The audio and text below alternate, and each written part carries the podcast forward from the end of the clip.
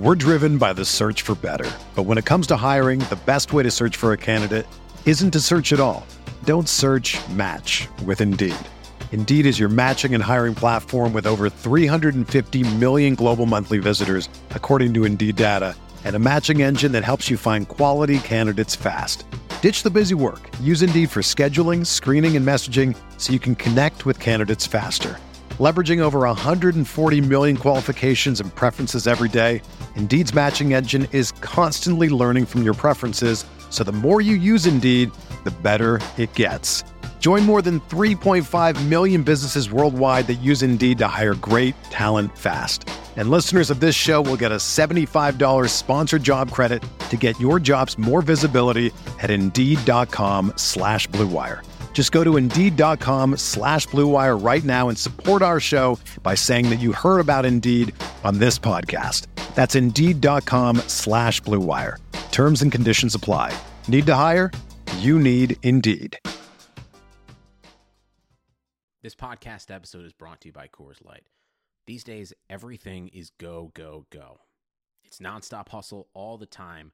Work, friends, family expect you to be on 24 7. Well, sometimes you just need to reach for a Coors Light because it's made to chill. Coors Light is cold lagered, cold filtered, and cold packaged. It's as crisp and refreshing as the Colorado Rockies. It is literally made to chill. Coors Light is the one I choose when I need to unwind. So when you want to hit reset, reach for the beer that's made to chill. Get Coors Light in the new look delivered straight to your door with Drizly or Instacart. Celebrate responsibly. Coors Brewing Company, Golden, Colorado. Arteta! What a strike! What a screamer!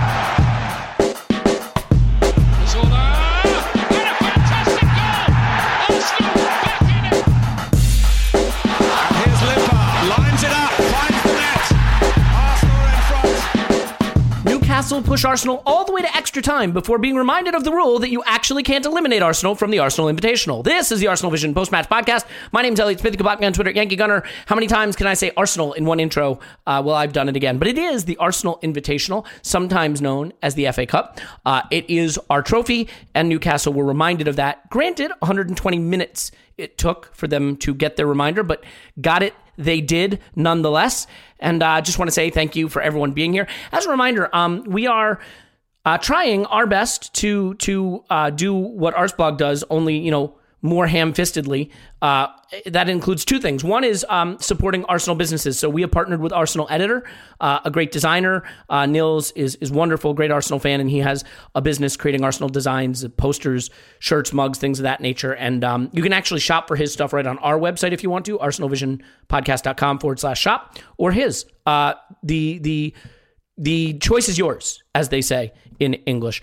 Um, but the other thing we're trying to do is is emulate what makes the Arscast special, which is not the football uh, analysis or discussion, but of course the pleasant waffle between participants at the beginning of the podcast. So I'm going to endeavor to do that today. And I listened to the Arscast, Tim. So I think I've got this down. Tim is on Twitter at Stillberto. Hello, Tim. Hello there. Tim, I ate some food today. Did you eat any food today? I, I did. I ate um I a, a very popular franchised chocolate bar or candy bar, as as you would say stateside. Was it of any particular color that was interesting, or would you like to uh, indulge me in uh, banter about the food you consumed? No, thank you. Okay, well, I appreciate your cooperation in this matter. Uh, Clive is on Twitter at ClivePAFC. Hello, Clive. Hello, hello. Clive, would you like to submit any information regarding food you have uh, ingested or perhaps beverages you have consumed? Nope, the list would be too long, and um, I'm, I'm much more interested in the football. Well, I, I thank you for, for, for this pleasant banter. Uh, I too have consumed food and That's beverages. okay. Okay, so I think that that was pretty close, right, guys? Like it feels like like we're nailing it. I don't know. Maybe it's just me. Well, yeah. Absolutely. Thank you. Thank you, Tim. Um, okay, okay. Clive, I'm going to start with you. Look, uh, it is the FA Cup and rotation was to be expected. I mean, I, I, I am really fine for the most part in the third round of the FA Cup with the manager picking any side he wants uh, with an eye towards protecting players that needed protection. And to be fair, uh, I, I think I was just about okay with Aubameyang starting. I'm not sure about Tierney. I think if Arteta knew that they were going to go 120 minutes, he might have done it a little differently. Um, he probably didn't want to put that many minutes into their legs. Obviously, the Martinelli injury was unfortunate, but it gives us a chance to look at, at a, a heavily rotated side with a lot of quality in it maybe or maybe not. And I think that was really what we wanted to see. And ultimately, I think we got our answer on a lot of players. But for me, the story of the match early on has to be about Willian Clive. And I hate to just dive into that right away. But the reason I want to is you've got Elneny and Willock in central midfield. Willock's a young player, sort of scuffling for form. I don't think he's a central midfielder. Um, he'd much rather be playing the role that Willian was given, I think. Elneny is a safe conservative passer who's not going to drive you forward. You have a guy in Cedric playing fullback who's never going to give you the, the, the, kind of dynamism and, and attacking capabilities that like a Hector Bellerin does. You have Reiss Nelson, a guy in the team who not playing a lot lately, just back into the team and didn't look like he was really informed. You have basically a low touch player at striker in Aubameyang, so he's not going to contribute much. So this is it. This is Willian on a big contract, brought in to be able to add some things between the lines. You know, we talked about it in preseason. No, he's not going to be right wing. That's Pepe's spot. Well, it was Pepe's spot in this game, and Willian got to play that 10 role again. And given that there was a, a, a dearth of, I think, connective tissue in the side, given that there was a dearth of really dynamic talent that can get on the ball and do something, I think there was a lot of opportunity here for Willian to take that burden. And rather than take it, he looked like he wanted nothing to do with it. So, you know, do you think that that is a fair characterization and that his failure to really impose himself on this game is a big reason why things were so stale early on? Yeah, I, I do think so. Um, seven changes made for this game. So when you make seven changes, we, we know the names and we all immediately expect them to reach their top level. But it's hard, right? Because they haven't played, haven't got any rhythm, haven't got any minutes. And so we find it tough. And players like Willian, when we when we assess them, we tend to assess them in how they arrived in the room. And his his recent performances have made us concerned. Issues around the deal have made us concerned, particularly his wages, etc. So we judge him accordingly, right? So he's had some indifferent performances out wide, maybe some not as bad as people have said, but we still expect a little bit more, right? Because he played for the enemy, always seemed to do well for them. Why isn't he doing well for us? Is he taking a piss out of us, basically, by taking the money and, and not doing much? So we got concerns about him. Um, I do feel with Willian, one of his better performances was the Sheffield United game when he moved into 10. And so when I saw this team, I thought, okay, there's a couple of players here for me. They're on trial, big trial. Joe Willock was one, playing a double pivot, and Willian playing in the 10. Because if you're the coach now, you got you got to be looking at solutions to try to add depth to your squad. We got a lone player in um, Ceballos playing a double pivot. We got potential issues depending what week it is with Elneny and Xhaka. We got our major signing, and we've only played two and a half, three games, wherever it is.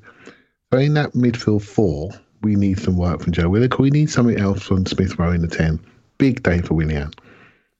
But we mentioned the other week about Smith Rowe. We sort of said, well, I said that basically what I liked about him is that he gives the team what they require. And so if he needs to go and drop into double pivot and make slide tackles in his box, he does that well. If he needs to get out with Tierney, he does that. If he needs to get out with Bellerin, he does that. If he needs to get around Lacazette, he does that. He provides exits for Xhaka and he provides, sorry, exits for Elneny. Willian now, I think, plays in there with a different mindset. He looks to try to get on the ball and just keep the ball moving. But I don't, well, I know he's not. He's not as hungry to get on the ball. He doesn't have the same energy and enthusiasm and body language that says, give the ball to me, I'm going to save you. He doesn't do that. He tends to goes into areas which I feel he's more comfortable in. So he starts off in a central role and immediately he wants to go and get the ball on the outsides. Because why? He spent most of his life on the outsides, right? So, as Tim has told us many, many times, most of his life on the right hand side. And I always thought it was a bit, bit more of a balance to that. But he's obviously happier starting in the middle, not having central responsibility. I'm going to shoot off out here and just try to create overloads outside. Whether that was coaching, whether that was him, but I don't think his body language told me that he was going to save today for us in the middle of that pitch it was a bad day for Willian because at 32, I'm not expecting you to do 40 yard doggies on the outside of the pitch anymore. If we're in charge, we've got teams pinned back, you can play wide. But this role is important. You're in the interior. You've got to be the brain. You've got to be the connector. I don't think he showed enough energy, and I don't think he showed enough intent to connect us in more than just the areas he feels comfortable with. And that tells me from a player psychology point of view, you can't be entrusted with that role because the team needs more from you. And so I think it's a bad day for him. Yeah, and and Tim, I, I want to get your thoughts on it as well. I, I mean, I don't want to make this a kick Willian podcast. There's a lot of other interesting things to talk about here, performances that I think are worthy of discussion. But you know, the reason I framed it the way I did is it is a team that he picked that, aside from Pepe, really is crying out for someone to move the ball forward, to connect the lines, to to create the opportunities. And you know, Aubameyang is a star player, but he's not going to touch the ball a lot.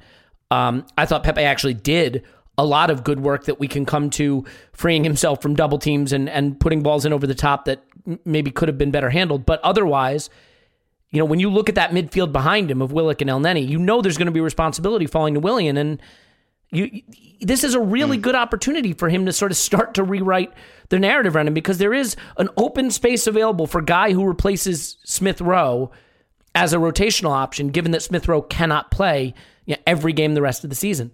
So it feels like a missed opportunity for a player whose entire Arsenal career looks like a missed opportunity to this point. Yeah, absolutely. I, you know, I, I, said this on the instant reaction pod, so I won't go over it too much. But this was the first game I really felt like Willian's confidence just looked low.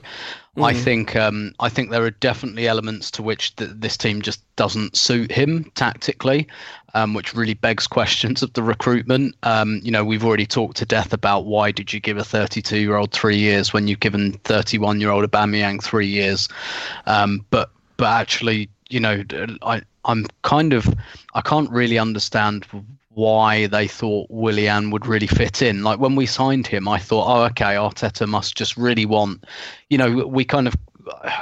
Not sure if complained is the right word, but we talked about Pepe last season in that kind of five lanes of attack and how he was too far over to the touchline, where he really wants to be more of an inside forward. And so when we bought Willian, I thought, oh, okay, that that's probably because um, Arteta wants someone on the right who stays near the touchline, and and that guy is Willian. Like if, if you if you want to bring in someone who does that, that's Willian.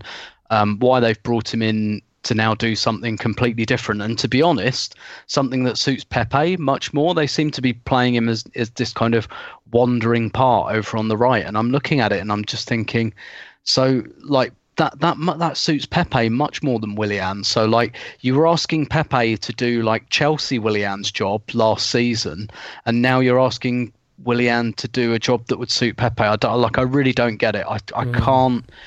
Putting aside the age and the like the length of the contract, I I just can't understand the way we've used Willian, I just don't understand it at all. I think it's really, really poor. Um, and it speaks very poorly to everyone that signed off on this move because I just don't understand why that they've got him doing this stuff that he's never ever done before um, in his career. Um, you know, when I when I saw that kind of front three, and I kind of thought, well, okay, that looks like Willian's going to be number ten. I, I didn't like it um, to be honest. And, and I think it says something about how Willian's stock has fallen, and quite rightly, it's fallen because if you're if you're playing in the you know the second string the cup team and you're still not in your position that kind of says something. I mean it was possibly worthwhile as an experiment just because we're not exactly blessed with with number 10s right. um, at the moment. But i i still i i really struggle to see why they think willian is that player. He, he's not in my view. Um, and so like i i have had an element of sympathy with him about that um, and I, I, kind of a big part of me thinks this this isn't really his fault. This is the club's fault um, on many levels, on the footballing level and the financial level. There have been games where I've looked at him and thought, like, come on, like you're you're not putting it in enough. But to be honest, I, I try I, I did like a little experiment with myself today and I was thinking, picture Willian sprinting and and it's weird. This sounds like a really weird thing to say. I know he does it I know he he like can't picture what it looks like. like even I'm thinking Yeah, exactly, exactly. I know he does it, like because for Chelsea and for Brazil, he'd always been renowned as a very hard worker. Gets back, helps his fullback. But you know what I mean? I can't picture Willian sprinting. He he always looks like he's he's kind of um, both both when he's playing well and when he's not playing well, and maybe it counts against him as well. People's impression of his form when he's playing well, it just it looks like he's got a swagger, and mm. when he's not playing well, it looks like he's running through treacle. Um, and and it's it's really weird, you know. I just tried to put that picture in my head, and I was like, not even in an Arsenal shirt. Think of you know all the games you watched him for Brazil and Chelsea. Uh, imagine him sprinting, and I just can't see it. And so I, I, you know, that that's not an excuse. I'm not trying to make an excuse for him, but do you know what I mean? I, I don't, I don't think I think he is a player who generally gets through a lot of work. He just doesn't necessarily look like he is all of the time.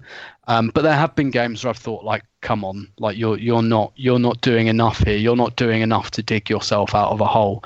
But th- this was the first game where I thought, no, this guy's confidence is just low. Like he was, he was just messing up stuff that he doesn't usually mess up, just like one touch passes.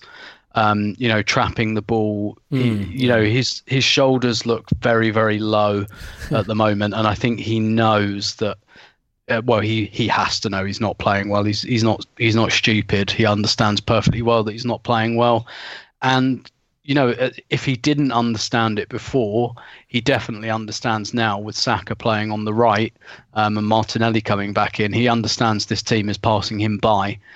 Um, but but I guess but the thing is, you know, you have limited patience with the 32 year old, and again, whether that's his fault or the club's, you do you do not get a 32 year old who has been in the Premier League for seven years um, because yeah. you expect them to have loads of adaptation time. Um, it, it looks to me like um, it's not so much a, an adaptation case here. I just think this team just doesn't suit him.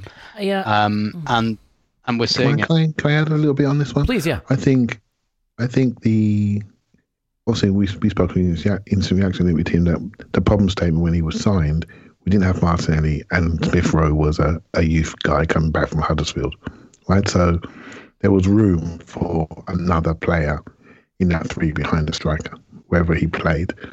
So the problem statement was there for him.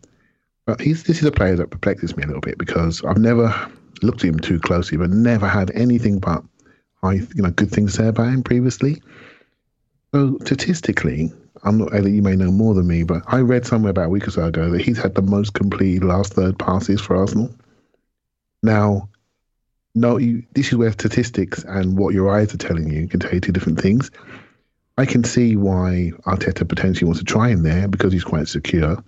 He may not want to try Pepe in there because you lose the ball in the centre of the pitch. Although I, I would love to see Pepe playing there. Lose the ball in the centre of the pitch, that gives you problems on transition. So he wants a secure player in there and he doesn't get caught on the ball. And so statistically, he looks quite good. But actually, with my eyes, he looks terrible. Right? So I think it's one of those things where you're trying as a coach, you feel that everybody is fixable. Mm. Nobody's beyond your skill set. Whenever I look at players, I think I can fix them all. Right? That's one. So, and he is one of those you think, well, I must get something out of him. Let me try to put him into areas where he can do well. So I can see why it's happened. I can't see why we signed him originally fully to get the money. We signed him out in the deal. was another another podcast. But there's something about this player that's not quite adding up. The numbers might say he's better than what he's actually showing us on the pitch. Yeah, I, I don't think so. um, I, look, I think the, the issue, and I want to move on from Willian, but I think the issue is just if this wasn't going to work, if if this way didn't work, you know, as a sort of ten, where he could be given a decent amount of responsibility. The opposition wasn't particularly stiff. Like there were opportunities for him here, and you don't love to go into the question of like, is he trying? I, you know, I don't love the the trying narrative because you just don't know. But it certainly doesn't look like a guy who is burning to impress. And this is the danger, I think, when you sign a 32 year old from Chelsea when you're a Europa League team. You know He's not playing at the absolute top of the table. He's not playing on the biggest stages. He's a Brazilian national team player who's won it all, seen it all, been there, done that, and now he's he's stepping down. As painful it is to say that, at the end of his career, he's not playing for his next contract. He's been given big money, and it does look a lot like an annuity for him. You know, just like a nice, comfortable landing place, and like I, I don't know how a player motivates himself. So much of elite sport is players motivating themselves to achieve things at the absolute highest level. And I don't know what his motivation to achieve things is right now. And he, he doesn't look like a player who's trying. Now, look, it could also just be that he's too old, that he's not good enough, that, you know, he's starting to decline physically. I have to say, you guys, watching Andy Carroll, I found myself thinking, gosh, that old guy's still around. Like, uh, it's painful. Like, he, he's still playing. Shouldn't he be retired? And, like, he's younger than Willian. you know what I mean? So, like, this is a guy who's really at the tail end of it in a very serious way. And, um, it does pose a problem for us, obviously. I mean, at a time when we think Mesut Ozil's wages are coming off the books, I, I do think it is interesting to look at how we're going to make use of this because I don't want to go into this conversation now. There'll be international breaks and stuff where we can hypothesize about all, all kinds of scary things. But I do, I am trying to look into the future and say, based on this showing and the emergence of Smith Rowe and you know having tried him in a few places now, where is the future of this player at Arsenal who's really just arrived? So that'll be one to keep track of. But well, Clive, I'll stay with you for a second. I mean, I think one of the other things that doesn't help th- this game to me broke down a lot to just like Tierney on the left basically being the playmaker and Pepe on the right basically trying to do things on his own because there were so few other people that could get involved and link the play and, and make it happen. And central midfield was obviously a really big part of that. We saw later when Xhaka came on how impactful he was just with tempo and directness, you know, pushing the ball forward. Um, with Elneny, we know what we have. I don't think that we need to put the boot in Elneny. It just to me, he he is a player that we know really, really, really well. Very conservative, very safe. Does not give you the ability to to push the ball forward and, and put teams under threat. Joe Willock is a player that I think would rather have had Willian's role. He didn't have it. This was a game that I think he really struggled in. As we start to see the elite level that some youngsters are hitting, a Martinelli, a Saka, a Smith Rowe, do we have to really start to make decisions about players like a Willock and like an Nketiah? Because right now, rumors are that you know we're turning down bids from West Ham that he's going to stay, that he's in our plans. We don't want to move him on. Now that can just be negotiating, but like at some point, some of these young players aren't going to make it. We have to make a decision. So I'm curious if you started to figure some things out about Willock now and about you know maybe if his future lies a little bit lower down the table. Um, I'm not sure, but he does need to learn some and work out what he is at the moment. I think he's caught between a number of positions, right? So they tried him in double pivot. I don't think he worked very well. I don't think he's comfortable in space. We spoke about this the other day. I think if you watch the videos of him closely now from a deeper position, when he's in space on the angle to receive the ball, he runs through it. He wants to go. He almost he almost, he almost plays the pass plus one. He wants someone else to get it to then give it to him. But when you're playing double pivot, you're the next pass mate. So stand still. You know, so he has to work that out. He hasn't got that worked out. When he plays number 10, it's a 10, he's a breakaway 10. I'm going to break to get near centre forwards, break past them, get into the areas where I can affect the play. So he can run little angles off a triangle into the half space on the right hand side primarily, but sometimes on the left. And he goes straight for the penalty spot when we progress the ball in wide areas. That's quite simple for him little triangle. I can use my athleticism to get to this spot to go and do stuff. Right? So great. When you're playing in the first team at Premier League level, you got to have more to your game, more layers, more angles, more metronomic play. You've got to have, you, you know, if you watch him run, I promise you, watch him run, he never looks over his shoulders. Never looks over his shoulders. He looks at the prize where I got to get to. When I get there, I'll do something quite clever. Right? So he just needs to play and have minutes, but also needs to define himself. Right? So now you could say, well, is that going to be at Arsenal? Not so sure anymore. Not so sure. Mm. I look at these young players, and like I said before, I don't think they're the problem at the club. Whether they're developed or not, they're not the problem. They're not the biggest problem. The fact we've got a 20 year old, 21 year old that's doing quite well, played over 50 appearances for the first team, playing under 21s, doing okay. Um, not quite shining out like the other two youngsters, we've got three youngsters that we have, but you're doing fine. We need to develop you. There are lots of players like that around the league. There are players like that in the championship. There's a player at West Brom I mentioned before, Conor Gallagher, playing in centre midfield, running around for West Brom, doing fine, having good days, having bad days. Todd, Todd Cantwell at Norwich, similar type player, running around loose, learning his game, having good days and bad days. Joe Willock's one of those, right? So maybe he'll end up at Norwich. Maybe he, but at this moment in time, he's not developing as quickly as we'd like. But it doesn't mean it won't happen for him because the development curves are different for each player. Similar to Nketiah as well. Good days, bad days. Doesn't look so good against our own form Lacazette, but he quite rightly took him out last season. You know, on form and energy and pressing. That's what we need at that moment in time. So it can fluctuate. I'm loath to give up. I'm loath to give up on young British players, homegrown players that we have contracted. And the, squad rules are saying keep hold of these guys. But I do think it's important that we speed their development with loans. And maybe they could, and he said he's not going to let Nketiah go, but Willock, I'd like to see him go somewhere. I'd mm. like to see him go somewhere and test himself. Sometimes people can get too comfortable. Go somewhere, test yourself. I don't see any reason why Maitland Niles couldn't have played in centre midfield at the weekend. We learned more about him. I think we've learned a lot about Willock. I think there's a lot of chances in those areas, and I can't see the jump happening every time you play for Arsenal. Go somewhere, learn, find it tough, find out about yourself, see if you can unlock some more layers in your game. Yeah, I just selling is rarely the wrong move. Yeah, and not to get all the way down this cul-de-sac, but like we we have this pathological fear of moving players on. And it's almost never the wrong move. Like you say, oh, what about Serge Gnabry? Well, Serge Gnabry, we didn't want to sell. We didn't have a choice at that point. Like he had us dead to rights. And Bayern Munich were behind the whole thing. The machinations were there. The player knew what was going on. We didn't have a choice. But like selling Oxlade Chamberlain wasn't wrong. Selling Alex Iwobi wasn't wrong. Right? I mean, selling these players is just not wrong. What's wrong is losing players with no value or letting their value erode. And, you know, if people are willing to give you good money for your young players who don't look like they're quite at the level, then take it.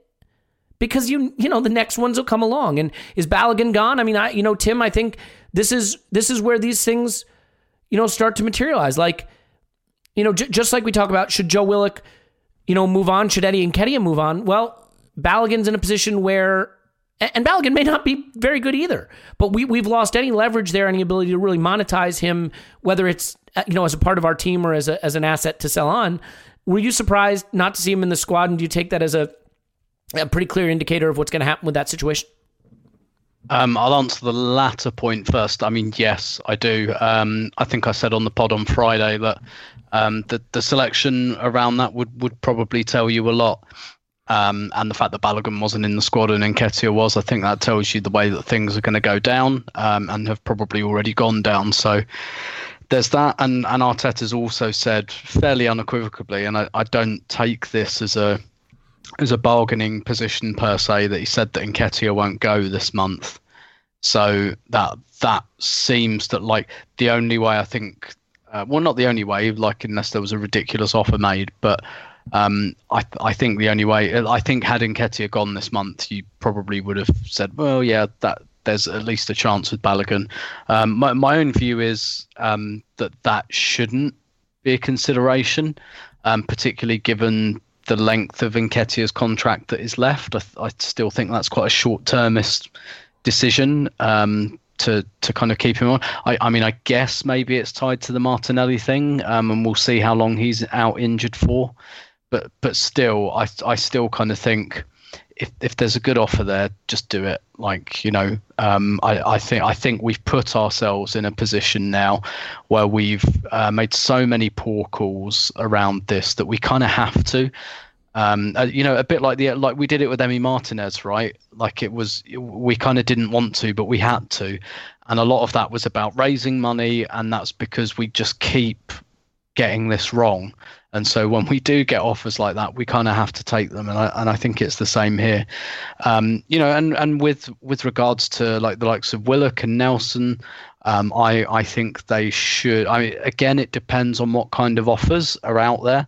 I think they should both um, go somewhere. Um, in January, and that might be, again that will be entirely dependent on the offers. If someone puts up good money, we should sell. If not, we should certainly look at loaning them. Um, you know, largely I think to build their value a little mm. bit. Um, you know, Reiss Nelson I think is coming up 50 games for Arsenal. Willock has passed that. Like we we kind of we know what's there. Um, we're we're quite stacked in the wide attacking positions because I don't think Willian's going anywhere, whether we like it or not. Like Nelson, you know, Nelson was called up at the last minute for this game, and the, the fact again that he he couldn't get in, you know, the cup team without an injury kind of says where he is in the pecking order. So that that that kind of tells its own story, really. Um, I I don't think I don't get the impression that Arteta would be reluctant um, at all at any kind of offer to come in for Reiss Nelson. I think he's made quite clear um, how you know how much or well how little he rates Reiss Nelson, which which I'm I'm kind of fine with to be honest. I don't think it would be like a massive error or anything to let him go. I kind of think again, it depends on the offers, but I kind of think with these guys, you know, some of them had like good games in the early rounds of the cup. Willock had a really good Europa League group stage. There's your value right there. Um, but then again, this January market will be impacted by the fact that um, fans are not coming back into stadiums this season. Like um, with the way the COVID situation is in the UK, that that is not going to happen. Um, for the rest of the season. So that that has an impact on clubs' bottom lines, and most of them are going to have to give dish out refunds um, in May because a lot of them have kind of taken some season ticket down payments that they're probably going to have to give back.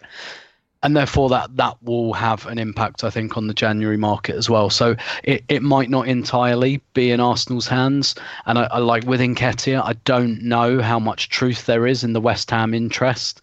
Um, I mean, if West Ham are sniffing around him, we should absolutely be trying to cultivate that interest, not least because West Ham have a long and storied history of doing stupid things and spending stupid amounts of money on striker on strikers, um, and not least because they they bought Sébastien Haller. Haller and they've taken a massive hit on him already uh, to get him out the door in January, and that, you know, that implies a sense of desperation, and that, that once again they've you know, spent a stupid amount of money on a striker who isn't a bad striker, but one they just can't seem to use. So, um, you know, uh, I, I feel like Arsenal and West Ham is like that Spider-Man meme at the moment. Like both of us looking at each other, yeah. going like, like you're a stupid club as well. You, you look like you'll spend 25 million on on this guy. Yeah, Look at this sure, on asshole. in. yeah, yeah, and, and and you guys can have one of our one of our uh, unwanted over overpaid players, but. Um, so I, I, I think that does say something about Balogun. Yes, um, I do wonder if the Martinelli injury is governing uh, the the the situation with Nketiah. Um, like I, I don't honestly see us being in a position where we absolutely have to use Nketiah when we've got Aubameyang, Lacazette, Martinelli. Um, and you know, Willian's played false nine this season, so you know, y- yay. Um, and look, but Balogun is still there till the end of the season. Um, It's not like you can't use him. Yeah, if you, even if he's off. Yeah, I I think the idea that you're going to turn down real money, the kind of money that you'd be happy to get for Eddie and Nketiah, because maybe he's a third choice striker that you'll need in the fourth round of the FA Cup. Like, too cautious. yeah, two cautious. and and two. No, I don't think they would turn it down, to be honest, because I, I don't. Yeah, I'm not saying they would. I'm just saying I don't think that would be a reason to. Yeah, look, he's his contract is a year to go in the summer, so they get a good offer of him in January. Um, they're going to take it, no matter what he says. They're going to take it. He's not going to say, "Well, he could go this month." Arteta has a that in the real affection for him, though. I mean, he kept him at the club last season instead of letting him go out on loan. Like he, sometimes these things matter. I mean, it's clear Arteta doesn't rate Nketiah the way. I mean, uh, Nelson the way he rates Nketiah, and we might be scratching our head at that. I know I am, but like that matters, doesn't it? Yeah, it does, man. I, I've heard he's fine. He, I just think, well, also not talking to him now are they, about a new contract, as far as I'm aware. Right? So I watched Brighton play in the FA Cup yesterday. Boy, they could do even Nketiah at centre forward. You know, they really could. So could West Ham. They could do with him. There are teams that, you know, I bet you he's going to have people knocking his door down. Teams that need to readjust their position at the table. He's got a good rep, you know. So um, I let's see what happens. I don't think that story's dead yet. I think you know he could he could end up going somewhere.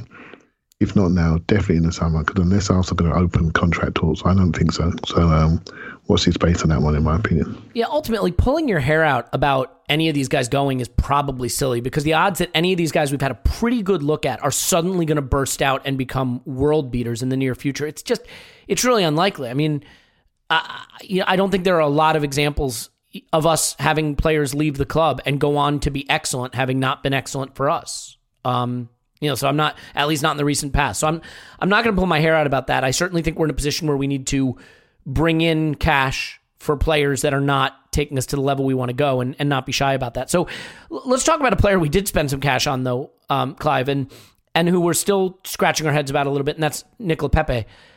I regarded this as a pretty good Pepe game. Um, he had a lot of nearly moments. First of all, he had a ball over the top, an in swinger. He kind of beats a man. He puts it over the top. He spots a really good Nelson run. I was harsh on Nelson initially. I thought he did really poorly with it. It, it takes a hard bounce off the ground and comes up a little higher, which makes it harder to control.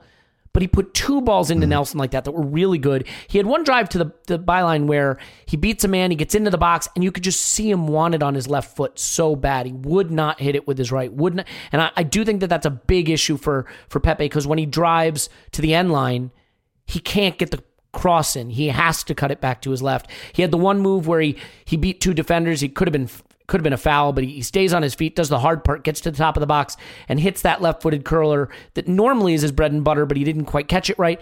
A lot of nearly moments for him, but I think given that his service was a, a right a right back who we don't particularly regard as being very good in Cedric, a number ten who was out to lunch, central midfielders who weren't really progressing the ball, and a striker who's not going to do the kind of one-two stuff that that a Lacazette might do. You know, in Aubameyang guy who wants to run into the space. I felt that he and Tierney really had a lot of responsibility to just manufacture the attacks, and overall, I thought he did fine. It's so. It is. It does have to be frustrating for Pepe in that when the players come in who could maybe unlock his potential, he doesn't really get to play with them. Um, you know, in like Yeah. a Smith Rowe, for example. So, did you regard this the way I did as sort of an encouraging Pepe game, or, or are you more inclined to see the the parts of the day that didn't materialize for him? Yeah, he must be softening because I'm glad you said that. Um, because I, I, he's one of the players that I really like, not because he's perfect, because he's imperfect. You know, and he's he's an imperfect talent and another another one of those broken soldiers I'd love to try to fix, right? Because the things he does well are not teachable. You know, they're just really not. You know, and some of the easy stuff is what he needs to do. And I think what Saka's shown us is the simplicity of what he does on that side. He just receives the ball, knock, gets his body shape right, knocks it off, runs in behind. Sometimes he goes for a dribble, but it's a dribble in a straight line. He goes round the corner, bang, knocks it off, gets it back, shifts position. It's quite simplistic. I think Pepe sometimes feels he's got to beat three people. And if I was coaching him, I'd just say, first first three minutes, no more than two touches. 15 minutes, get yourself into the game. Two touch, one touch. If you do more than two touches, I'll, I'll murder you. Do you know what I mean? Mm-hmm. What I look for is things like in the first few minutes of this game, we went straight in behind. That was really encouraging. That means we were trying to push them back. And I like to see when he goes in behind, I think that's good because now you're creating space to get the ball on the dribble. So vary what you do on the ball. Keep it simple. There's a story about Manchester United many, many years ago. that Fergie used to say, no more than one or two touches. Only person can have more than that is Ryan Giggs. The only one. Everyone else, more than two touches, get the ball in. And he, um, Gary Neville got murdered by Roy Keane once for having two touches before he cleared it. Simplicity drives certainty of movement. People then move when they know the ball's coming. I think with Pepe sometimes the ball goes in and it stops too long. People stop moving. With Saka, strangely enough, there's a simplicity and a fluidity about when the ball goes in. It comes through him quickly and we can move from there. The reason why I wasn't sure about Wilfried Zaha, though I liked him, we watch him play. He stops the ball, does a dance, gets on the stage. You don't win the ball's coming out. Right? So Pepe, I always felt he was less than Zaha with that. But now we've got a close look at him. I think he just needs to slow, simplify his game, do the easy stuff, then ping away, get yourself on the move, then you're a danger. But I'm glad he said that because I thought him and Aubameyang showed real signs of returning. Mm. And I tweeted out in the game, Aubameyang's coming back. He scored 20 minutes later, but you can see by his movement that he's coming back. Forget the execution, his movement was good. Same with Pepe, his movement was good. His execution was very much the same. But the potential to get the shots, the crosses, Willock missed the header. That was an assist for him. Clear assist. He missed a header. So there's signs there. So I was quite pleased. I'm glad you were at it. Yeah, I, I was, and I'm. I think, you know, we we have gone a long way around the bend from expecting him and demanding him to play in a way that justifies his price tag to now looking for slivers of hope. I get that. And I tweeted my thoughts, which are basically um, in, incomprehensible nonsense, but I, I, will tell you what they are. Um, which is basically that every time I watch him, I feel like I'm watching a player who is one game away from breaking out into a massive talent. Like you, you see it. You see that he can beat a man. You see that he can deliver a quality ball. You see that he can strike the ball well. The the ability to execute the moves at the speed and the timing and the level and the, and the accuracy, the precision that's needed at that level, it's just not quite there. But you feel like it could be. I want I want to feel like it could be. So I I'm gonna I'm gonna remain optimistic that there's a there's a possibility there. And, and if Martinelli is injured for more than 10 seconds, which I hope he is not, and Aubameyang has to move back to the left, and Lacazette keeps his space up front, which I, I think he has sort of regained as the the first choice option for the number nine. Pepe has a path to play on the right if Saka can't play every game. Um, now, you know, Saka might play every game, so Pepe may not have an option. But I, I would like to see him get a chance to play on the right with Smith Rowe in there and Lacazette in there and players he can combine off a little bit more.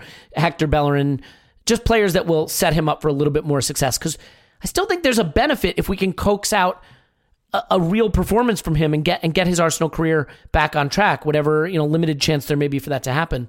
Um, you know, if you want to get back on track, though, I, I think the one thing, look, you can you can do it by getting Pepe going.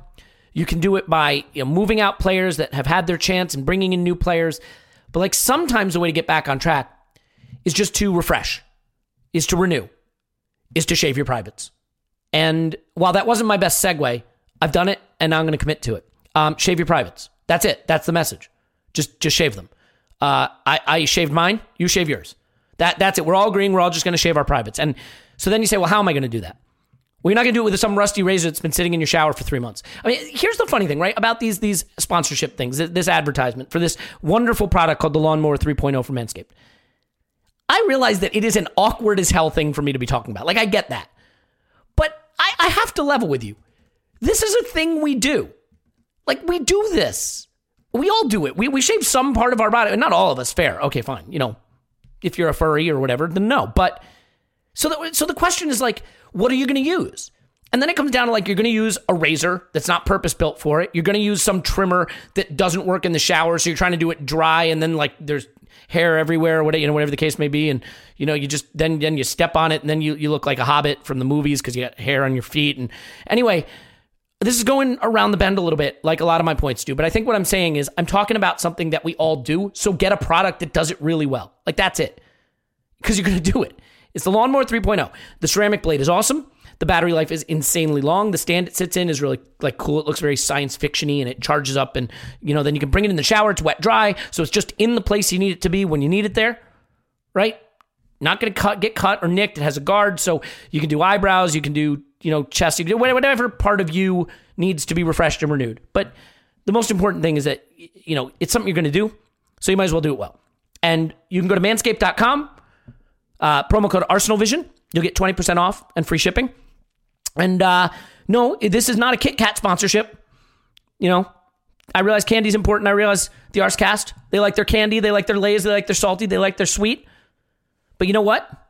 What could be sweeter than when this pandemic is over to run into the street and take our pants off and show each other our, beautiful shaved privates? I look forward to that moment. We could do it on Zoom, but I'd rather do it in person. So we'll look forward to that. Manscaped.com, promo code Arsenal Vision, 20% off and free shipping. I mean, there it is. That's the message. Message received, hopefully. I hope you will do it. Please do. Manscaped.com. Promo code Arsenal Vision. All right, that is more than enough uh, of that. Clive, is that enough of that? Oh, please, yes, enough. Enough of that. Okay, Tim, is that enough of that? Absolutely. Absolutely enough of that. Putting that in my notes. Enough of that. Okay, good. So, uh, Tim, you know, obviously, like, this is a game with two very clear stories, right? There's a story of how it started where it didn't go particularly great, um, and then it did start to go great. But before we come on to the people that changed the game, and I, I think there are some very clear performances that, that changed the game, and they're the players that have been really performing for us over the last couple of weeks and, and changing our, our fortunes generally. But the Bernd Leno thing is weird to me. Somehow, I, I don't know how, somehow, it seems like Bernd Leno is in this weird position where people are always wanting some other guy to be the goalkeeper, whether that's Emmy Emi Martinez, who granted looked great at the end of last season and has started the season well, or it's let's go get David Raya in the, the, the transfer window, whatever the case may be. But all he's done since arriving is mostly, not universally, but mostly, been fantastic.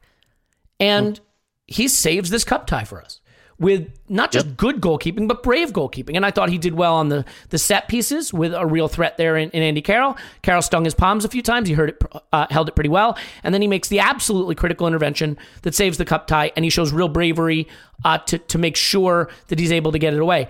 Look, no keeper's going to go through a season without making an error, but I am, I'm a Bernd Leno fan. I certainly think, does your keeper have to be the best in the world to win things? I don't think so. You'd like that. But if it's a position that's well handled by a guy who's doing a good job, for me, you just check it off the list and move on. So I, I certainly regard Leno in that category. So were you, were you impressed by? I mean, how could you not be impressed by Leno? But what, what are your thoughts about him in this game in general? Yeah, he, he made um you know he makes a massive intervention there in, in the last minute, and it's it's like you say, it's not so much the first save from Carroll, although his his positioning makes that a, a really really difficult shot for Carroll anyway because he's covering most of the goal, but it's the second one um, where you know you can really easily break an arm or an elbow doing that, and that was, yeah, that that was incredibly brave, and it was it was an excellent intervention, and and and I think I think you're right. Like Leno just occupies this weird sweet spot where I don't think anyone thinks he's the problem. Um, by any means. Um, I I still don't think he quite dominates his area well enough um, in terms of um, aerial balls in particular. I also still don't think he's brilliant playing out from the back. I think he's okay. His long passing is not good. Yeah, yeah, But, like you he, know. he does that like the sand wedge kind Yep, of thing, and it, and it, doesn't. Yeah, it doesn't doesn't always work. So, uh, like those are things he could sharpen up on. I, like I think his shot stopping is is excellent. Um, it like really really is. Um, you remember that that double save at Spurs in his first season? You know his his his reflexes are really sharp. Um, I, I kind of I think he's really good at kind of coming off of his line and making himself really big with that kind of starfish movement and all of that. Like I, I think all of all of his fundamentals on the, on those are really really good. But I, I think you're right. I think um I, I think I think it, it does him down to say he hasn't been a problem. Like he has been better than that. He's been good. Um, I'd probably stop slightly short of saying outstanding or excellent. Um, no, I you know I, I wouldn't call anyone an idiot for saying that. Put it that way. Um, and, and I guess I think the thing you'd say about Leno as well is that he's he's actually at a good age for a goalkeeper. What is he like 27, 28? Like he, there's there's a reasonable expectation that he will get better um, as well. And it, and it was interesting. Um, like I, I, do, I don't know what his contract situation is, and that's that's He's quite 28, interesting. by the way. He'll be 29 in 28. March. So I mean, but a good good Yeah, goalkeeper age. yeah, certainly. yeah, yeah, yeah, yeah. That's that's still like a decent age for for a goalkeeper, and and you know you're you're still you know a goalkeeper's peak is very much like early, maybe even mid thirties. Emi, Emi So Martinez, for by comparison, was is like seven months younger. You know, same same yeah, difference. yeah, yeah, yeah, yeah, precisely. So again, he's he's another one of that like the few players in the squad who's in like a nice age bracket, who's not at the beginning, right at the beginning or right at the end. Um, and it's yeah, it, it, it will be quite interesting to see what happens with his contract. Um, whether Arsenal are, are trying to offer him a new one, or you know, we know that Arsenal. I mean, Arteta said that Arsenal are trying to get another goalkeeper, and he, I, I think we've had a bit of clarity on the uh, Runarsson thing that uh, uh, essentially he was always intended to be the third goalkeeper, not the second goalkeeper, and that he was a bit more of a Matt Macey replacement than than a Martinez replacement, and Arteta wants to sort that in this window, and and you know that makes a bit more sense. I guess I still think the Runarsson signing is is still a, a it like it always looked very rushed to me. It was like fuck, we need a goalkeeper, and the goalkeeper like and the goalkeeping coach like, well, I worked with this guy before. Is he any good? Um, yeah. uh, how how long have we got left of the window? One week. Yes, yes, he's great. Go and get him. You know, like it always felt a bit rushed to me. So it'd be really interesting to see what happens with with Leno's contracts. And you know, we're hearing um, that Rob Holding has signed a new deal as well, and he's, you know, he's in that age bracket as well of, of like 25, where he's probably still got some upward trajectory um, to go, and we don't we like we don't have to like you don't have to make a definitive call on those players. I think I think on your young players like on your Willocks and Nelsons and Nketiahs, when they're like 21, yeah, you you kind of start to have to make a call. Or if you're going to give someone their last big contract when they're 29, 30, or in goalkeeping terms a little bit older, then yeah, you have to make a call. Like, is this guy going to decline? But um, but yeah, like I, I thought I thought Leno was excellent in this game. Not you know not just on on that save. I thought I, I think one of the things he's beginning to develop that I quite like is you know, like a, ideally, if if Arsenal were better, like the sort of goalkeeper a top team needs is the sort of goalkeeper that can only be might only be engaged once or twice a game, but makes those big interventions when they're necessary. Um, I think most goalkeepers look good when they're getting peppered with shots, and in this game, Leno didn't have an awful lot to do. Um, but then in the last minute, we needed a really big moment for, from him, and we got it. And and that to me is is is a really really encouraging sign. And um, I I probably still in the camp that eventually I I'd like someone maybe of a slightly higher pedigree, but I'm not I'm not like rushing Leno out the door, and I'm which I'm sure he'll be delighted to hear. Um, and and and I'm I'm open to the idea that he can get better. Yeah, yeah, I am too, and I. I do think that he will be delighted to hear that you have decided to let him stay at the club. So, yeah, you know, kudos, kudos to him for for getting the the Tim Stillman endorsement, which God knows I, am desperate for myself. Um, well, look, I I think there's one, can we do this quickly, Clive? Because I think it deserves it. What's that mean? But I don't think it's the bulk of the podcast by any means, which is already uh, 50 minutes in the making. Um, Pablo Mari, I Ooh. I think this is a case of two things being true. It being true that he has played pretty well recently and was pretty good in this game in particular. And also true that maybe people are running away a little bit with the praise for the performances he's putting in. Uh, there were still a couple of moments here that are a little bit worrying. Um, you know, they did have two point blank chances. I, you know, I'm not putting that on Mari. I think he was good in the air. I think he distributed okay. Uh, this is a player who is playing better than I expected of him. And I have to hold my hand up and say, I was really worried about this this transfer. I still am not saying that I'm prepared to say it, it looks great, but he's certainly trending towards someone who looks like a usable, functional part of our squad. I, I, I think maybe people are getting over their ski tips with the performance, but I'm curious where you stand on that. I mean, I know there are people that are going to say he deserves the praise. I will turn it over to you to determine whether you would like to bestow him with that. Yeah, he deserves the praise. He, he deserves some praise. I, I think again, it's a signing of where is how you walk in a room. These people weren't sure about this deal. I didn't know anything about his player before um, he came onto our radar. So the first thing I did was go onto my friendly YouTube and I watched the World Club Cup final mm. when he literally when he marked in a back. I'm sure it was in the back three or or back four. But anyway, he marked Salah, and I watched that game. I watched the whole 90 minutes, and he was fantastic. And that is like top top Liverpool you know, World Club champions Liverpool, you know, at the peak of their powers. And he managed him really well. Somebody that who's got rapid pace. So immediately I was quite excited by him. You know, I thought if you can do that with no pace, you're going to be smart positioning. You're going to know when to go tight, know when to drop off early. Good player. then he came in got injured. His slow start. But the game that's actually doubled down on it for me was the very first game after lockdown.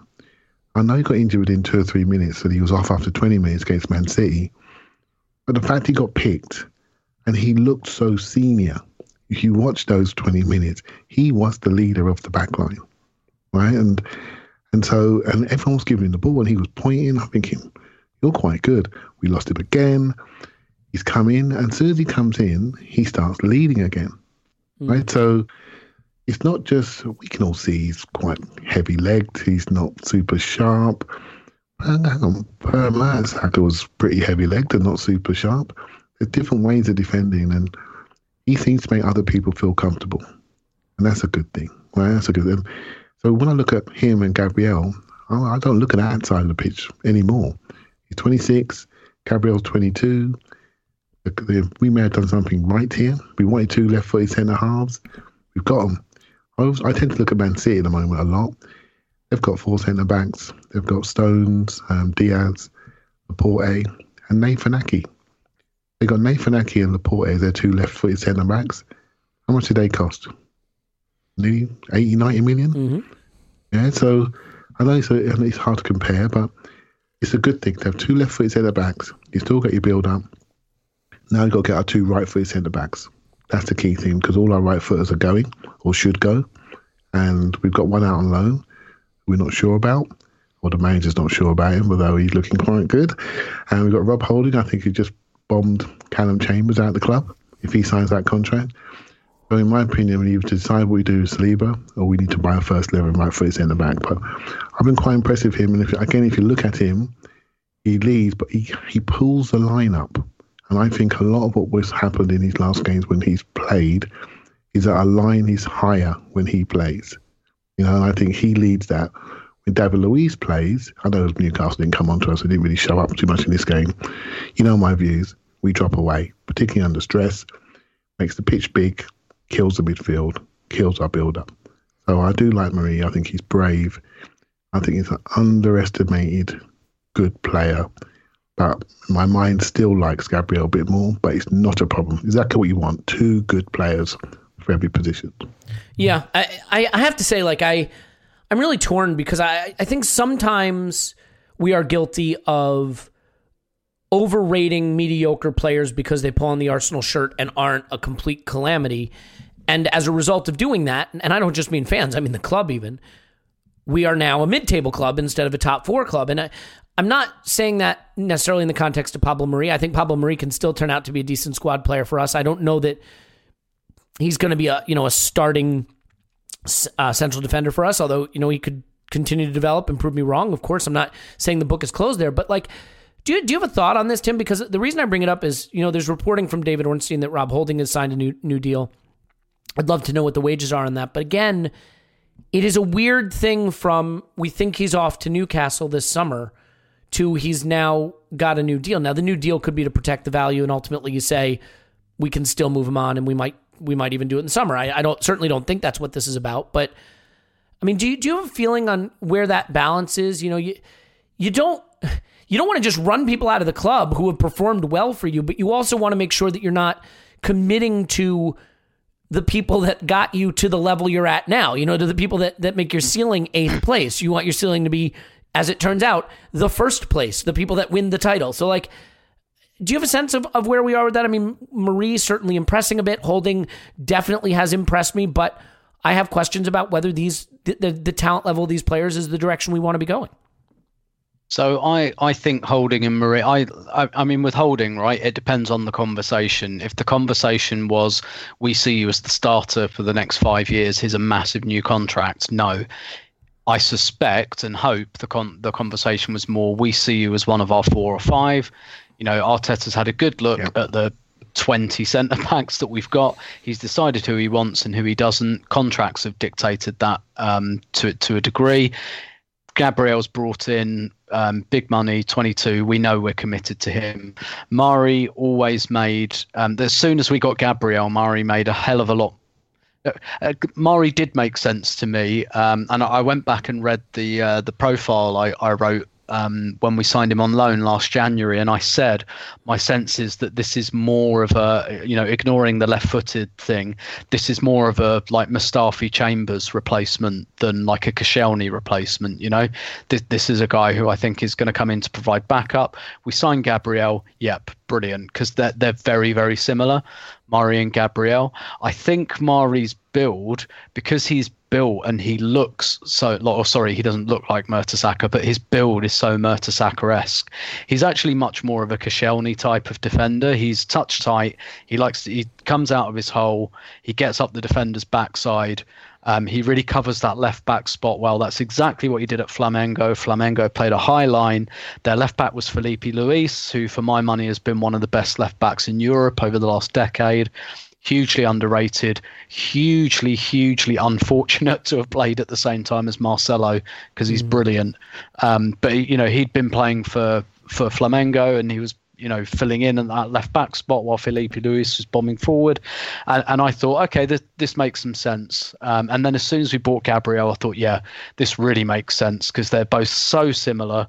Um, in in terms of the type of defender they are, I, I do I agree with Clive. I think I think Gabriel's ceiling is higher. I do think Mari at the moment has got more of that serenity. I think Gabriel still lacks that, but I think that's that's largely due to his age, and hopefully he will get that eventually. But I'm looking at that and I'm thinking, brilliant. That's two centre backs on the left side who are really similar, who do like who do almost entirely the same job. So you can just you know you you you plug one in and plug one out, and it doesn't affect it doesn't really impact your team. Mm. And and so all, all of everything's on the right side, right? Because Sokratis is a right-sided defender, he's out. Luiz is right-sided, although he can play on the left. He's out. Staff is right-sided. We tried to offer him a new contract. Remember, um, and maybe that's important in the in the holding discussion. But for me, with holding, I, I think this makes sense, um, pr- provided that he hasn't been told um, you're the starter, the new captain. Here's loads and loads of money. They did like call him an about, emerging leader yeah, in the article, yeah. but who knows what that means, you know? Yeah, yeah, precisely. Basically, he's not a bad egg. Like he comes in, he does his job, um, and you know, uh, uh I think that Arteta is dealing maybe with a little bit of a viper's nest in terms of the dressing room. There's mm. lots of leaking and stuff. And look at, um, again, I know all of these players are out of favour, but look at who they're getting rid of. They're really pushing to get rid of um, you know, Mustafi, Kolasinac, Ozil, all of whom are very good friends. Like, it looks like Arteta's trying to weed out, understandably, maybe some some cliques. And you know, he's spoken recently about when you've got players not playing, means you've got players that are unhappy, and he wants them out. Like Holding is Holding is not going to do that like holding. Mm. I, I think holding is is thinking would be thinking okay i want to fight for like i think the right centre back spot is up for grabs. I'm playing at the moment i'm playing well. Yeah i'm going to fight for it. I, I don't get the sense he's been told it's yours. I get the sense he's been told there's two spots there and one of them is yours and how well you play will dictate whether you're first choice or second choice I, I, think the other thing about holding that we should acknowledge, by the way, is um, maybe I've been. I still have questions. I don't have questions about him as a pure defender. I maybe have questions about the way he uses the ball, albeit I don't think he uses it badly. Um, but you know, he's not David Luiz um, in possession.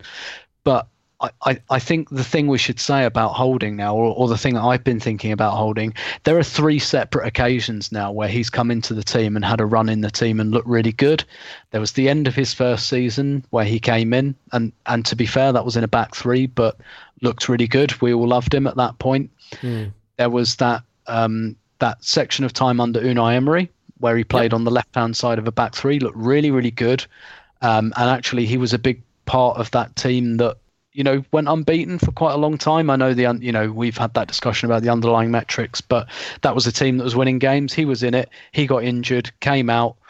He basically the and then the shit show that ensued, like the end of Emery's first season, last season, he wasn't really a part of that, and now he's come back into the team and don't get me wrong, he has been a part of this like quite bad run until recently, but he's playing well again, and and so that that tells me there's there's perhaps more to come from this player. He's had three spells, like good unbroken spells in the team, and he's looked really good mm. in all of them.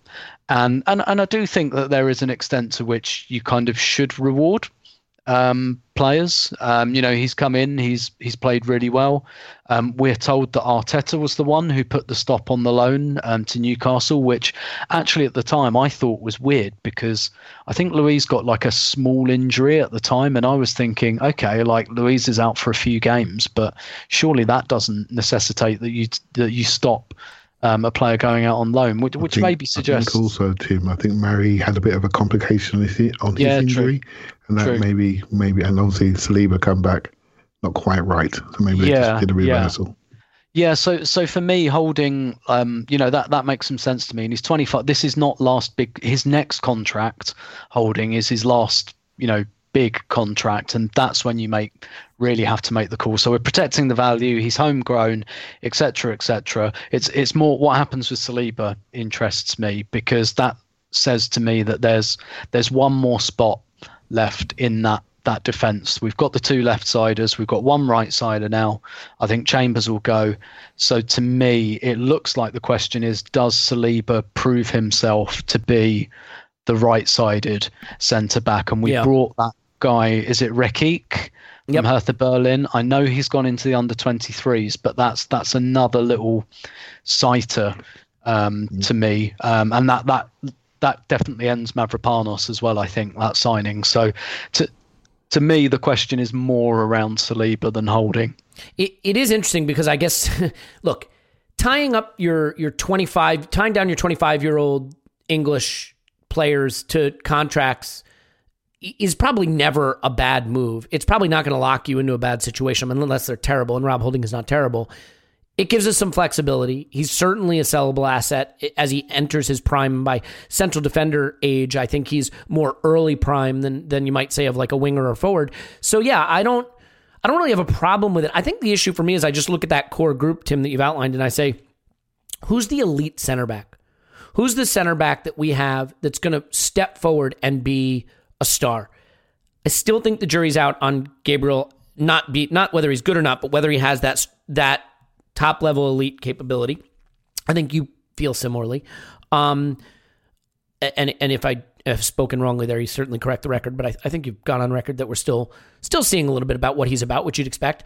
Um, Rob Holding is not going to be super elite in my view. A good player, Pablo Mari not going to be super elite. The irony is, I think of all these players in terms of the way they were scouted and and what was said about them before they arrived, or you know before we get to watch them.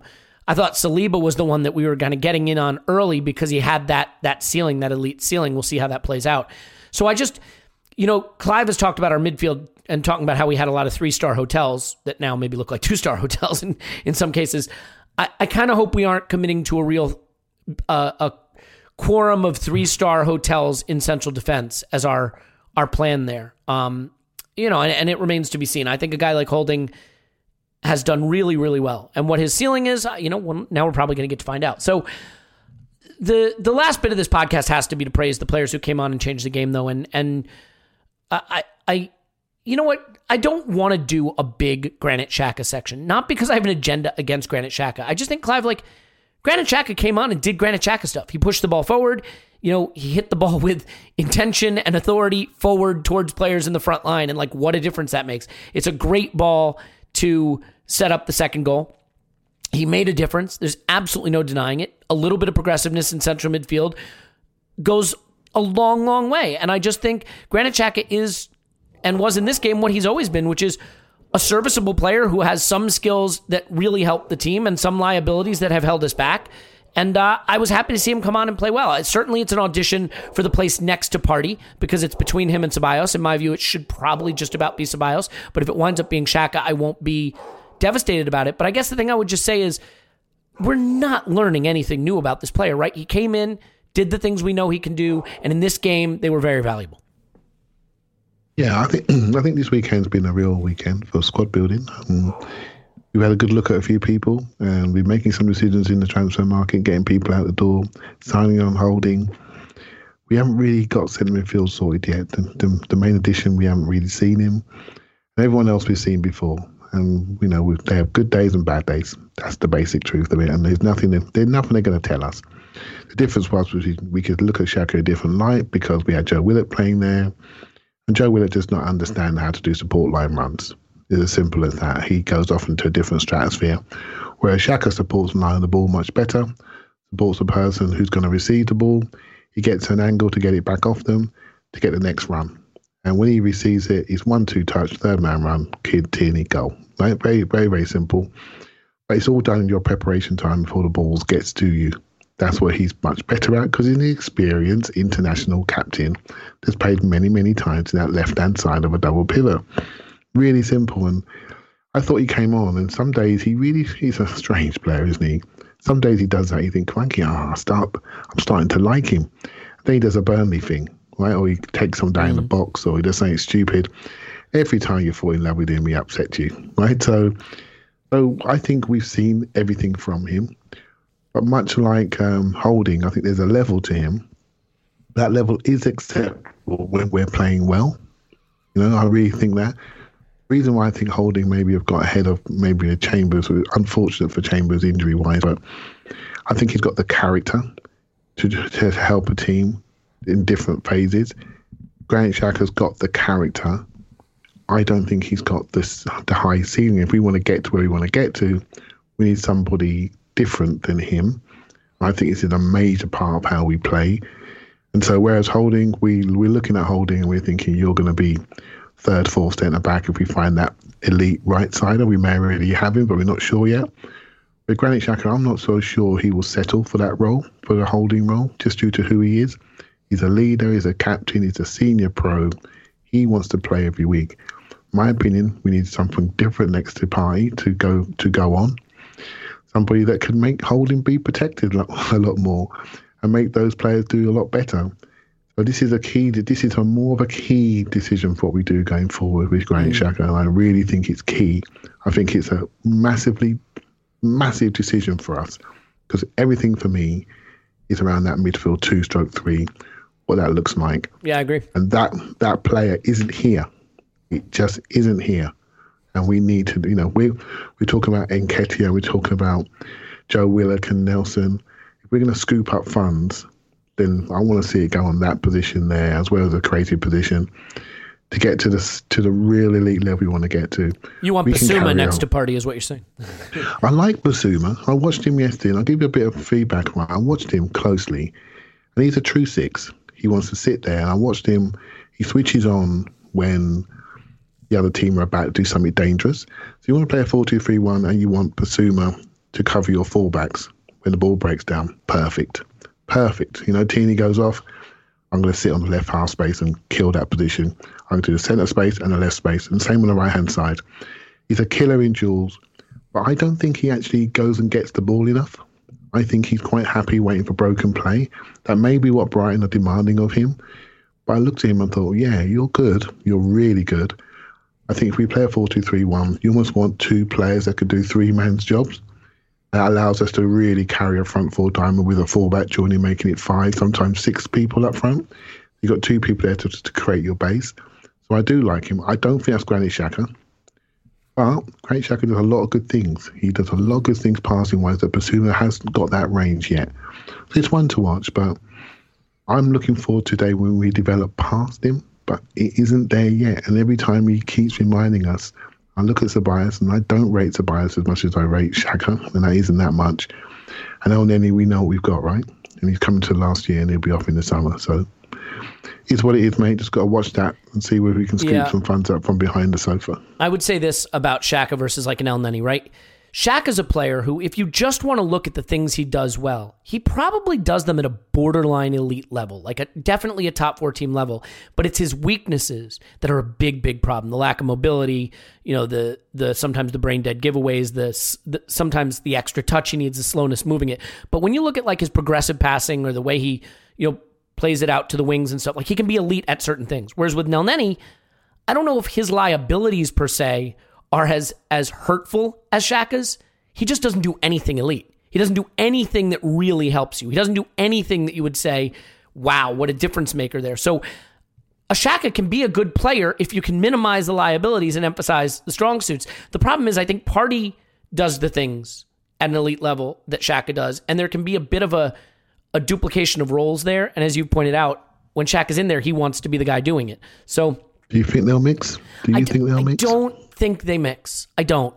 Uh, now, granted, Xhaka does to the left what Partey does to the right, and maybe that really works. You have two players that can play similar. Um, you know, I think they they both have that pass out to the wing. That's a good one. I think Partey can punch the passes to to Smith Rowe a little better than than Xhaka and step into space and do some of those things. I just I feel that the problem with Xhaka and Partey is Xhaka wants to be the hub of of the passing when he's in there, and uh, you know I, I think we have to sort of hand that the wheel over to to Partey if we're going to do that. We'll see. Um, so so then look, I, I mean the the goal that we get that that wins the game. I mean I know we get a second one, and, and it's great that Aubameyang gets that. It's good to see him get on the score sheet, and it's a typical Aubameyang goal. You know, a tap in from from a good run, but the goal that Smith Rowe gets, I can't help it, Tim. Like when I look at Smith Rowe, what I see is the player we kind of hoped Willock would be early in the season when we were desperate for a guy to play between the lines. But with a much better technical level, right? So we were saying, oh, get get Willock in there. He can run into the box, second man run. He can score some goals, but he just can't pass, and he doesn't have the touch. He doesn't have the awareness. He, he does like to get into the box, and he can be a difference maker there. But Smith Rowe has all of it. He has the touch, he has the distribution, he has the awareness of space. This goal is a really a really well taken goal. I mean, the way he moves, the way he sets it up, the way he receives it off his chest, and the way he strikes it are all clean, good technique. I think a little credit for Lacazette deserved as well, who's really coming back to the fore. So that goal for me, I mean, just highlighting again the importance of Emile Smith Rowe. Is he for you becoming a player, maybe even more than Saka and Martinelli, not in terms of his quality, but in terms of where he plays and what he does there, that we don't seem to have an alternative for? Yeah, definitely. And and, and and it is down to his quality as well. I, I know exactly what you mean, and I've said the same thing. It's it's just like someone doing that at a competent level has, has made such a such a difference. But I, I do think that that maybe downplays um, the the quality um, that he actually has of the, of the things he's doing. Like that goal against West Brom, for example, this goal. That these aren't bog standard goals that guys are scoring all over the league. Um, and you know, I've I've said many times before. I watched Smith Rowe play in the under 18s, and and it was clear that he was head and shoulders above everybody, and. Um, the only players I've really ever seen be head and shoulders above everybody at at that age level is usually because they are literally head and shoulders above everyone, um, and they have you know a couple of kilos uh, extra muscle. That wasn't the case with Smith Rowe. Um, he wasn't he wasn't built any differently to everyone else. It was his technical level that was just so superior, and I think it's worth saying as well when he came into the team two years ago, he threatened this. You know. Um, he got goals in the Europa League group stage, got goals in the League Cup group, uh, League Cup early rounds, mm-hmm. and that was when he was 18. And you know, you could see the talent was there, but obviously we haven't really seen it for two years for for reasons that everyone's familiar with. And and I just think with this goal as well, and again, we spoke about this a bit on the instant reaction podcast and, and, paul was saying as soon as that ball went to him you know he kind of sat forward a bit and so did i and so did all i think all of us did. All of us thought it, it's weird isn't it that sixth sense you get for when a player brings a ball down and you think yeah he, he might do this actually. He looks in control here. Whereas when a chance like that falls to a nelson or a willock you, you don't quite do that. And in fact I'd say maybe a comparable chance in in a different way fell to Nelson in the first half, and you know, unfortunately, um, I know it's it's super harsh um, in in terms of um, you know in in terms of it wasn't an awful like it wasn't an absolute it's not like he like he miskicked the ball or anything. Mm. He decided to take a touch when he shouldn't have. But it's yeah. like, sorry, this is the top level, and those are the margins. Whereas when Smith Rowe, it I think it's the way Smith Rowe moves as well. He moves so with with so much purpose that you kind of it it gives you a trust in him. Just out the corner of your eye, when you see him move, you think, yeah, give give give the ball to this guy because we, we often talk, don't we, about um, you can tell what senior players think of a young player by how often they give him the ball, but like I think we underestimate how much time um, players actually have to think on the pitch. Like I don't, I don't think a player has time to go. Oh yeah, that's Emile Smith Rowe. He's good. I'll pass him the ball. I think it's some, there's something in the like a player's stature and the way they move because you've only got a split second to make that decision when you're on the pitch, and you know when you've got to snap out a pass or like Lacazette's got to head the ball on or or you know clip the ball over the top like you've only got a split second and there there is something um, you know almost it, it is almost like a like a telepathy or a sixth sense. I think there is something like that in footballers where it's just like, oh, this guy's moving, and I can see the way he like he looks right. You know, it just it just looks right. This movement, so and and and you get it as a fan as well. You know you get it as a fan, and and I don't know when it happens or how much football you have to watch for it to happen, but you know. Um, you know when someone has a shot or someone makes a movement and you think yeah this is this is going in or or and and because you get the opposite thing as well right you, you know when someone's going to miss a chance like when tierney pulls that ball back to reiss nelson i was thinking not sure about this and again when you yeah. but when you look back it's like how I, I i think i thought that like i'm really really convinced i thought that but that's like in a quarter of a second and you don't really get time to process a clear thought like that. But there's just something about the way a player looks. I don't know whether it's their stance, the way they carry themselves, maybe it's just physically the way they move themselves, but you can just tell. And you can tell with Smith Rowe as well. And he he didn't get everything right in this game. There were there were times he tried to like move the ball around corners and it didn't quite come off. But but for me, give me the player that tries to pass the ball round the corner or flick the ball round the corner to get it forward and it doesn't quite come off and it's cleared rather than the guy who traps it and passes it backwards. Mm. um, you know and obviously you have to be judicious about exactly when you do that. You can't just do it every single time but yeah he, he just he always looks like he's going to make something happen. And, and I'm, I'm looking at the players we talk about um, because this is a new player in the team, right? And so whenever a new player comes in, you start to compare them to older players. There will come a point where Smith Rowe plays enough games where we stop. Um, you know, mentioning players like Rosicky or Ramsey or Özil, and we'll just say he's Smith Rowe. Yeah. But, but you know, like we, we're talking about players like Özil, like Rosicky, like Ramsey, all of whom are actually quite different like Ramsey's the end products guy, Özil's the creative guy, and he's got a bit of both of those in his game. And that's the thing I, I, I felt quite keen to say in previous podcasts when we were talking up his his kind of his creative um, properties. This this guy runs into the box and he can finish, and uh, and yeah, that was a superb goal, and and it's it's in line with I, I, just on a very selfish personal level, I'm, I'm always delighted when I look at a player at youth level and I think, yeah, this guy could make it, and they do. It make it makes my ego feel very nice. Yeah, and uh, over on the. Uh, by the way, I, am always happy to, to make your ego feel nice as well. If you need if you need that, if you need ego stroking, happy, to do it for you. Um, the so David Hartrick came on the Patreon pod, the Smith Rowe uh, Spotlight pod. He's uh, Opta's in ground analyst for uh, Huddersfield and the point he made is that there was a game where Smith Rowe was the man of the match, but he was still like despondent afterwards because he'd missed a couple of goal scoring chances, and the coach had to actually like sort of talk him out of the funk because he was upset about missing the chance to score. Like you love hearing that, right? That he's he's got that mentality. He wants to score goals, and I, you know, I think you can be a playmaker who only wants to create chances, but the ones that also want to get in the box and score goals themselves. I mean, that's that's another level. That's rare, and I, I think he can definitely do both. I guess, you know, look, you have to talk about character sometimes. I think it says a lot about Aubameyang's desperation to get back among the goals and Tierney's character after 120 minutes in a cup tie that's won. You know, here's Tierney busting a gut to overlap so he can slide a pass across to Aubameyang who's busting a gut to get in a position to score a goal, you know, at the very end of 120 minutes of football. It says a lot about them. I think it says a lot about Aubameyang wanting to get back among the goals and just Tierney's character and, and work rate in general. And, um, you know, like I said, I don't think Arteta would have drawn it up that way, having them play 120 minutes, but that's how it worked. And, and it's funny that they are there to finish the game uh, in style at the end. The last point I just want to make about this, though, Clive, is as we look at ESR, I have sort of an interesting uh, trick, trick challenging question for you here. Not who's better, not who's the most important player, but among Saka, Martinelli, and Smith Rowe. If you had to pick one right now who could play every league game, start every league game for the rest of the season, it would probably be Smith Rowe, wouldn't it? Just in terms of not having anyone who can add what he adds in the position he plays. No, I, I, I wouldn't quite agree with that.